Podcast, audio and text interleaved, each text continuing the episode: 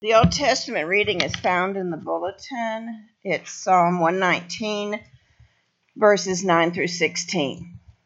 How can a young man keep his way pure? By living according to your word. I seek you with all my heart.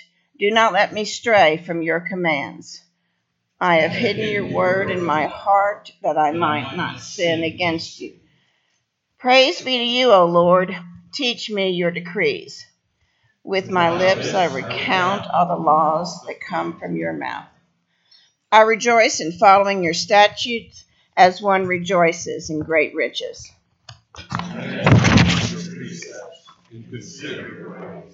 I delight in your decrees. I will not neglect your word. The New Testament reading is found in the Gospel of Luke, chapter 17, verses 1 through 10. And he said to his disciples, Temptations to sin are sure to come, but woe to the one through whom they come. It would be better for him if a millstone were hung around his neck and he were cast into the sea than that he should cause one of these little ones to sin. Pay attention to yourselves. If your brother sins, rebuke him, and if he repents, forgive him. And if he sins against you seven times in the day and turns to you seven times, saying, I repent. You must forgive him. The apostles said to the Lord, Increase our faith. And the Lord said, If you had faith like the grain of a mustard seed, you could say to this mulberry plant, Be uprooted and planted in the sea, and it would obey you. Will any of you who has a servant plowing or keeping sheep say to him when he has come in from the field, Come at once and recline at table? Will he not rather say to him, Prepare a supper for me, and dress properly, and serve me while I eat and drink, and afterward you will eat and drink. Does he thank the servant? Does he thank the servant because he did what was commanded? So you also, when you have done all that you were commanded, say, We are unworthy servants. We have only done what was our duty. This is the word of the Lord. Thanks be to God.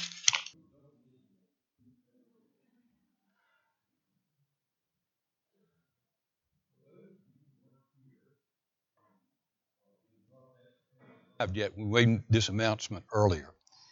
Uh, there is, we're, instead of having visitors cards now, there is a pad under the seat of along this aisle, the inside aisle, and we would like for you. So I, I think a lot of you did this. I just want to make sure that everyone understands. You, uh, person, Paul, for instance, take it and put his name down here as a member. Visitors would sign up here, and then you pass it down the aisle, down to the end, and every person fills it out and then passes it back up. This allows you to know the people who are sitting on your pew.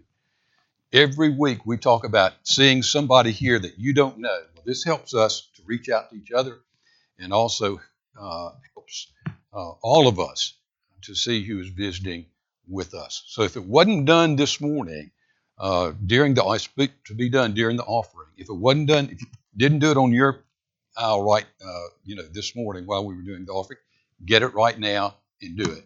Kids, take off to your respective classes.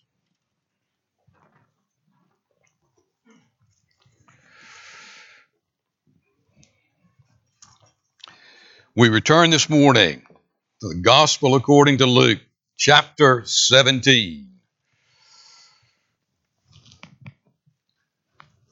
What are we doing in Luke? Why are we here? We're looking at the life of Jesus. He lived a life like no other. He was the incarnate Son of God and proved it every day of his life. He made the blind to see, made the paralyzed to walk, the deaf to hear. Everywhere he encountered the results of the fall, he pushed back the darkness. When he met people with leprosy, he healed them. When he met a funeral procession, he raised the dead. Yet he came with this single purpose. That was not his purpose. This was his single great purpose. He came for the purpose of taking our sin, our guilt, and our punishment on himself. He had no sin of his own, so he could take ours. That's what the cross is all about.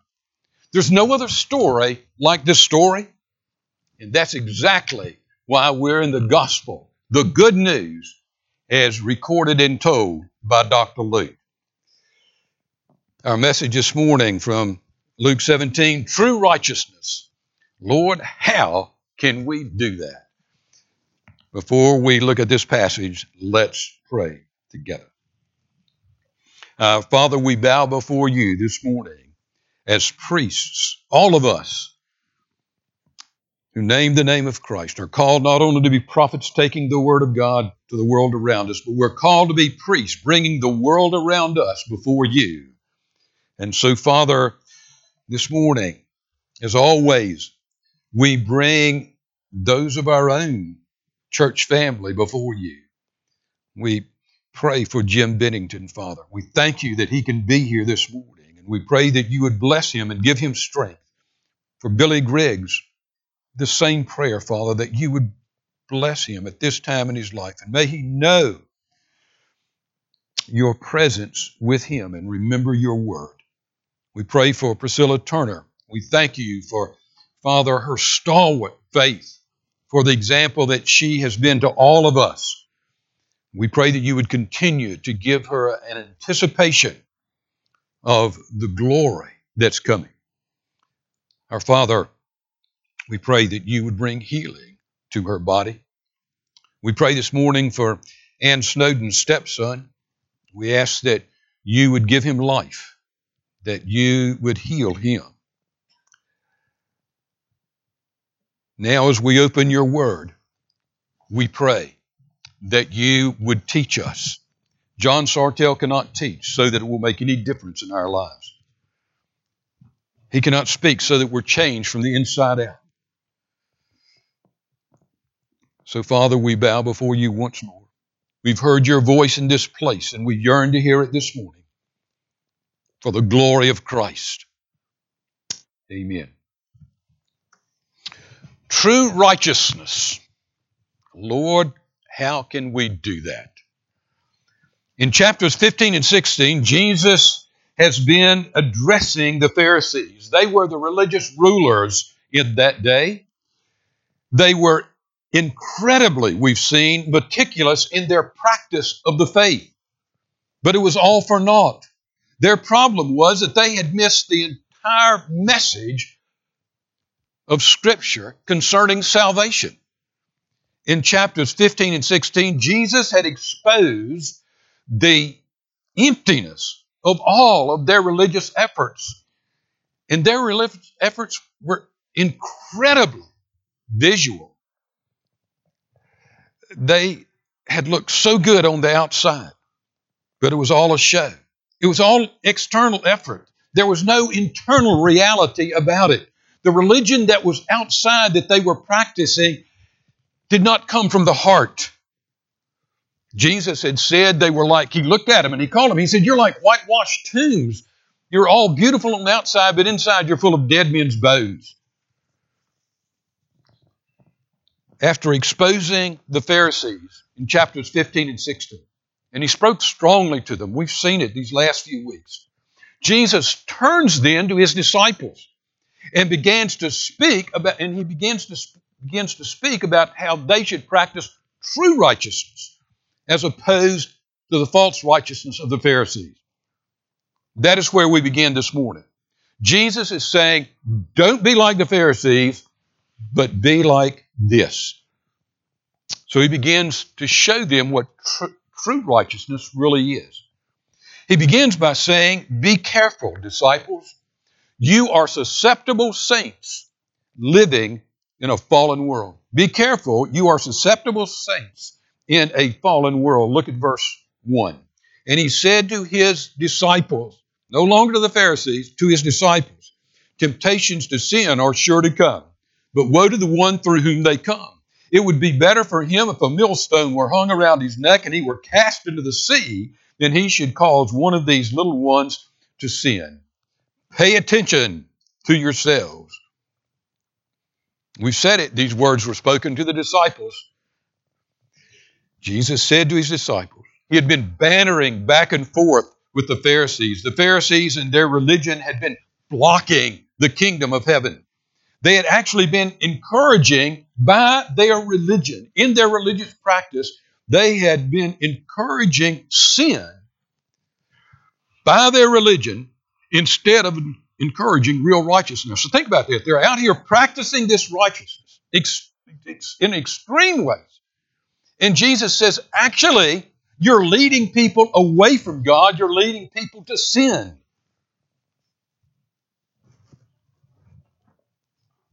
They had been keeping the law outwardly, but they were walking all over it in their hearts. Jesus said to his disciples, Temptation and sin are sure to come. What's Jesus saying? We live in a fallen world. Sin is, sin is there. It's all around us. It's inside of us. It's outside of us. It's, it's, it, it's sure to come. But woe to the person who encourages others to sin. It would be better that a millstone be tied around his neck and he be thrown into the sea. A millstone was a huge, huge stone that had been cut in a particular manner to, to grind grain into meal and into flour. It was in the shape of a wheel and it was so heavy that it had to be pulled by an ox or a mule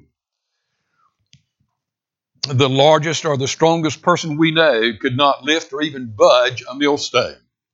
So if someone were thrown into 300 feet of water with a millstone around his neck, it would take him straight to the bottom. Jesus was saying that person would be in a hopeless situation. And he said, It's better, it's better for you that a millstone be hung around your neck and you be in a hopeless situation than lead others to unrighteousness, then lead others to sin.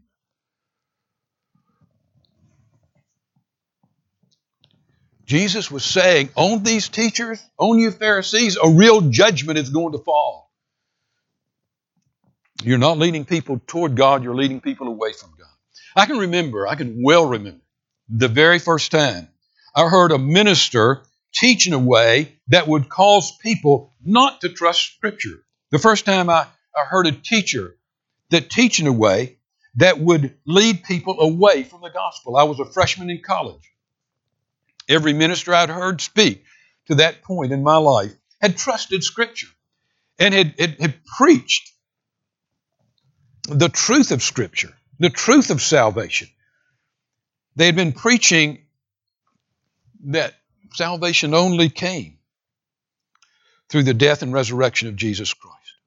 But this man, he was a minister. He opened the Bible and began to speak scornfully about the miracles of Christ. He said that, that no true intellectual could believe these things. He taught his class that the Bible could not be taken as God's Word. He called the incarnation, the deity of Christ, the atonement from sin through the cross. He called it primitive teaching that was completely passe. I watched students who had come from Christian families begin to doubt. I watched hundreds of college students follow this teaching and, and walk away from the gospel, walk away from the truth of Scripture. This man was not a pagan. He had a Bible in his hands. He was saying, This is righteousness. And his teaching pointed an entire generation of college students away from Christ, away from God's Word. On your scripture sheet or your Bible, look at Matthew 23 13. But woe to you, scribes and Pharisees, hypocrites, for you shut the kingdom of heaven in people's faces, for you neither enter yourselves nor allow those who would enter to go in. My teacher was like one of the Pharisees. He, he was shutting up the kingdom of God. He was saying, that's not the way to God. The cross is not the way to God. Now, lest I would say, I say, I would never do anything like that. Look at what Jesus said to his disciples.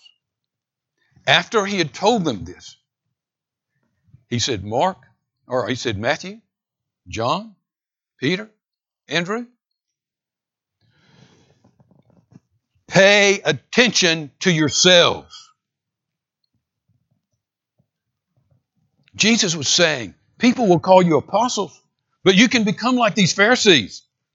You, you, you can lead folks away from the kingdom instead of toward the kingdom. Don't do that. Look at your righteousness. Be sure it's a righteousness that is pointing people toward the cross, toward salvation through Jesus Christ. My greatest fear, my greatest single fear as a minister is that I walk into this pulpit and I will lead you away from Christ, away from the truth, instead of toward the truth. And you can hear that and you can say, Whew, I'm glad I'm not John or Tyler. I'm glad I'm not a minister. I'm glad I'm not a teacher. People, this scripture is for every disciple, every follower of Christ. To all of us, Jesus says, You pay attention to yourself. Our lives will either lead our families, our sons and daughters, our grandchildren, will either lead them toward Christ or away from Christ. Parents, grandparents, what is your life? What is your righteousness? Your righteousness in Jesus Christ. What does your life say to your children and to your grandchildren? It is leading them toward Christ or away from Christ. Is it leading your neighbors toward Christ or away from Christ? Is it leading your friends toward Christ or away from Christ? Jesus said, Be careful. You're susceptible to this. You are susceptible saints and you're in a fallen world. Be careful that you practice a righteousness that points people toward Jesus Christ. Secondly, Jesus said, Remember, Peter, Matthew, John, remember you are a caring community of grace. If you're going to practice true righteousness, you must be a caring community of grace. Look at verses 3 and 4. Pay attention to yourselves. If your brother sins, rebuke him. And if he repents, forgive him. And if he sins against you seven times in the day and turns to you seven times, saying, I repent, you must forgive him. He begins, If your brother sins, rebuke him. So are we then to be sin police? We get up every morning we put a badge on and say, I'm sin police. I'm going to point out sins today. God appointed me to rebuke you of your sin. That what we do? Let's understand. You know better than that. Let's understand what this means. If your brother sins, well, all brothers sin. We've all sinned enough this morning. If we're to rebuke every sin of everyone, then that's all we'll do from sun up to sundown. So it's obvious that's not what he meant. So it must be sins too it must be sins in some way that are related to you. And you notice he says there, if he sins against you seven times in a day, so you somehow know it's a sin against you or sin that affects you. Three, since he has just been speaking of the Pharisees leading people astray with their sins, it must be sins that put people in particular danger. Either the one committing the sin or the one he sins against. I mean, he's just said it'd be better if you're if you're righteous leading people away from it, it's better that a millstone be hanging around your neck and you be thrown into the water. So uh, it, it, it must be sins that put us or the person in particular danger.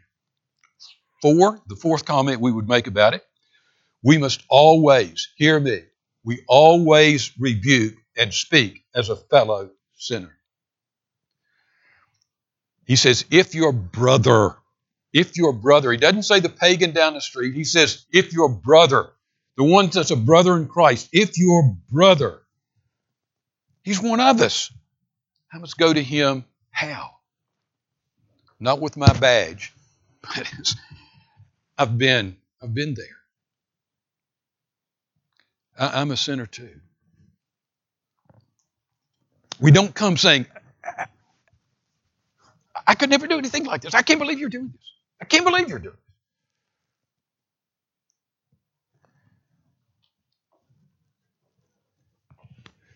I used to say to my children sometimes, I can't believe you're doing that. And then I would stop and think about my own childhood.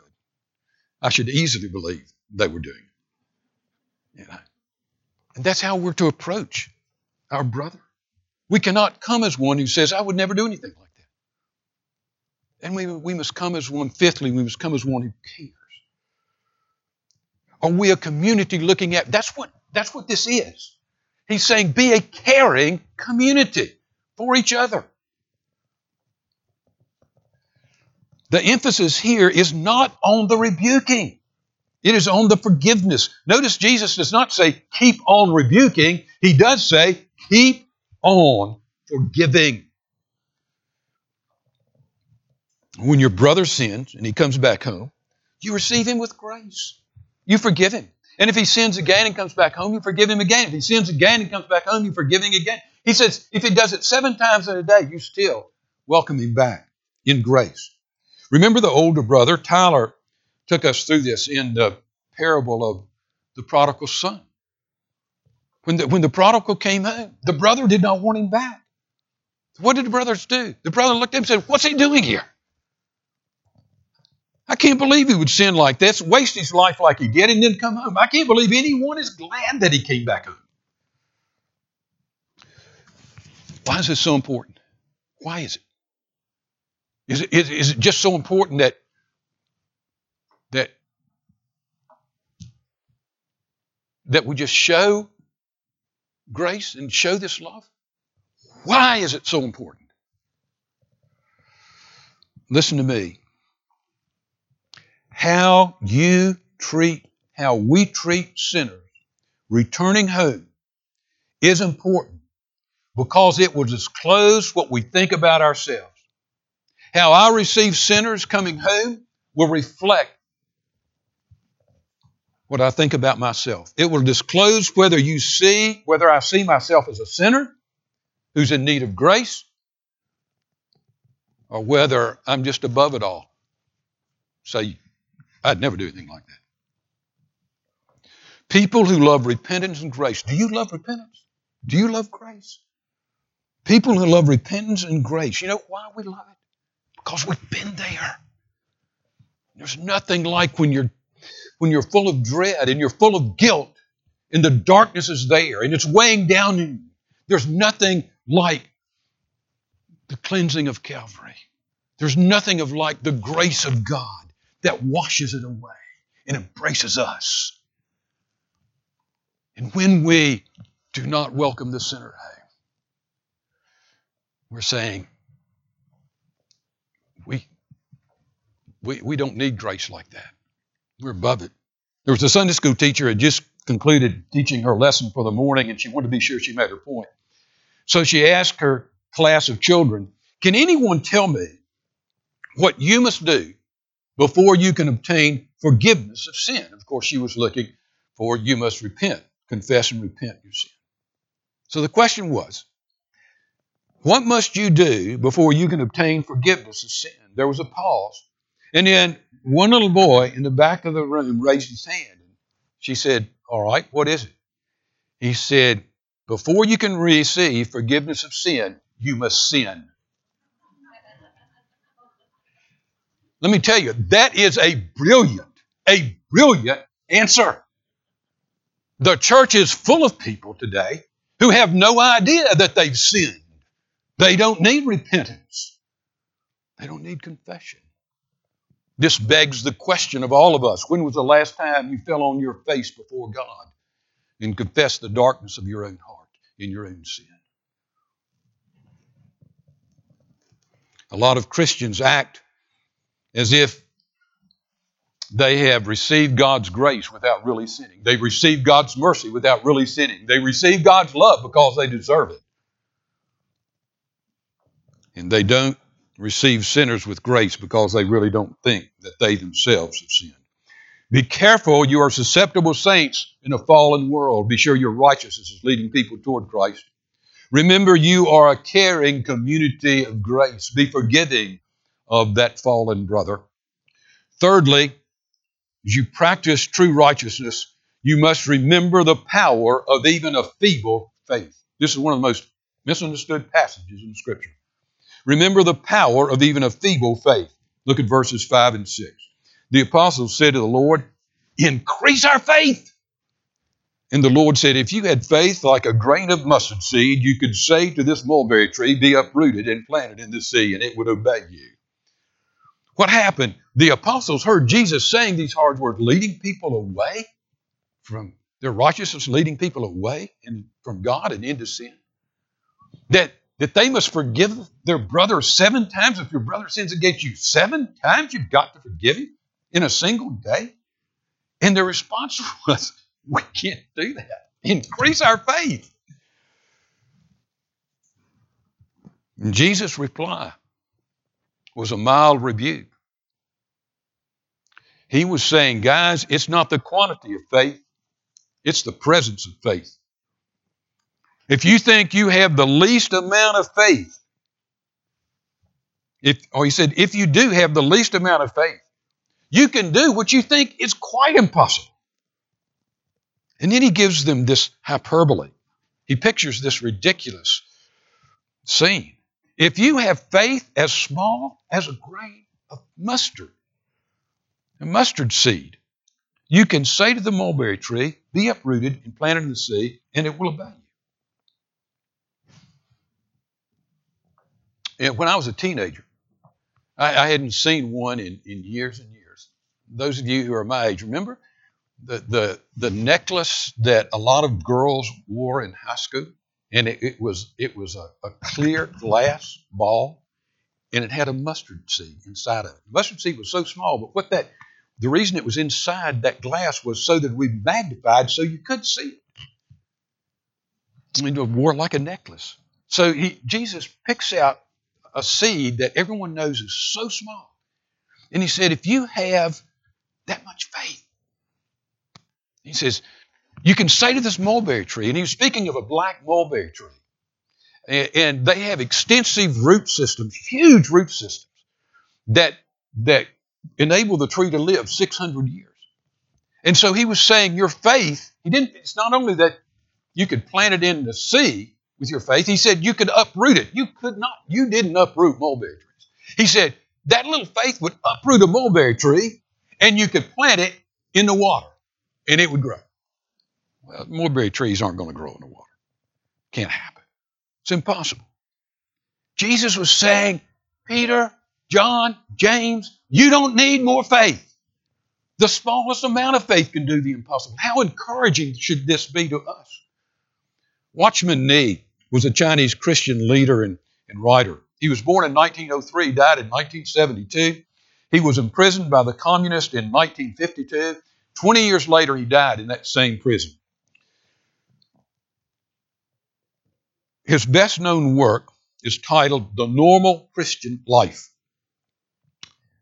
In that book, he captured what Jesus was saying to the disciples here. He said it was normal he said it was normal for a Christian, for a Christian to forgive his enemies. He said it was unusual for the world to do that, but for the Christian, he said it's normal. He said it's normal for the Christian to love across racial and cultural lines. It's unusual for the world to love across racial, racial and cultural lines. And, and he went on with this. He, he picked out extreme examples. You know, someone dying for their faith. He said, that's normal. He said, you know, every century since, since the time of Christ, every century has been full of Christian martyrs that have given their lives. Common people, ordinary people like us, that would die rather than deny their Savior. He said, that's normal. That's what he was capturing. That's what Jesus was saying here.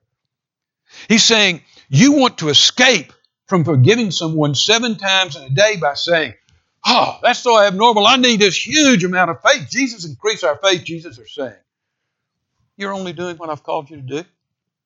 When you forgive someone seven times, he said, Anyone with faith can do that. Anyone with a small amount of faith can do that.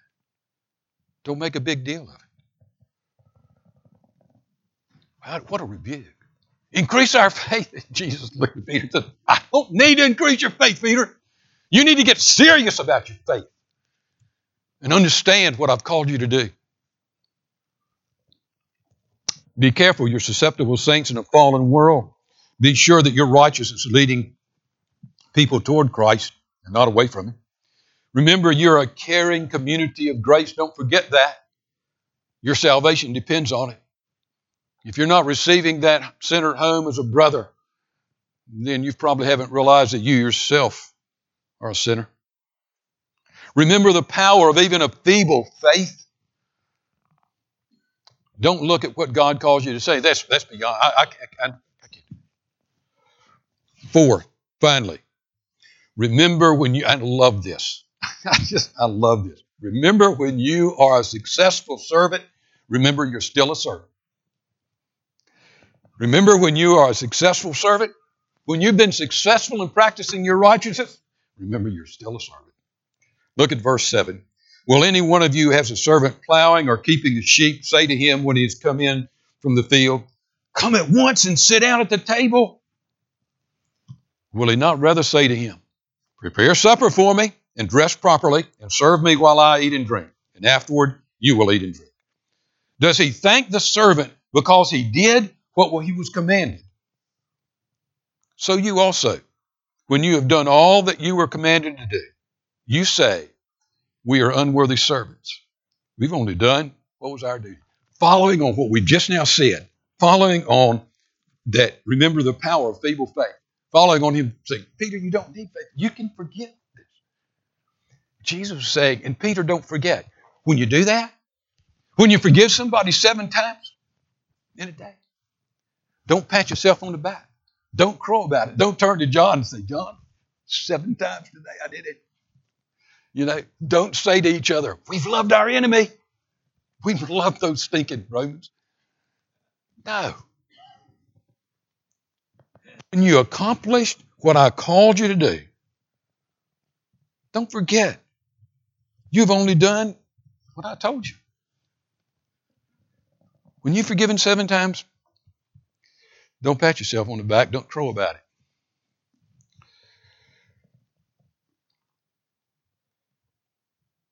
You know, when you go to work in the morning, you're supposed to be at work at eight o'clock. Does does your does your boss come to you every day? Say, thank you for coming in at eight o'clock.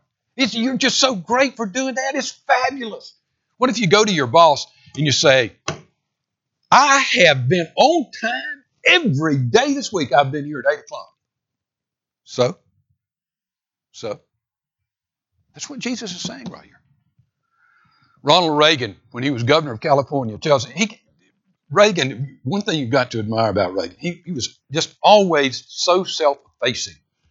He could he could talk about his his his own foolishness, and when he was governor of California, he was in Mexico City speaking, and he said that he spoke and there was very little, a huge crowd, and there was very little response from the crowd.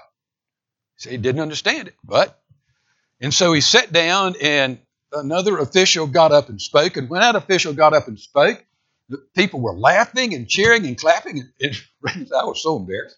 So I started clapping and cheering.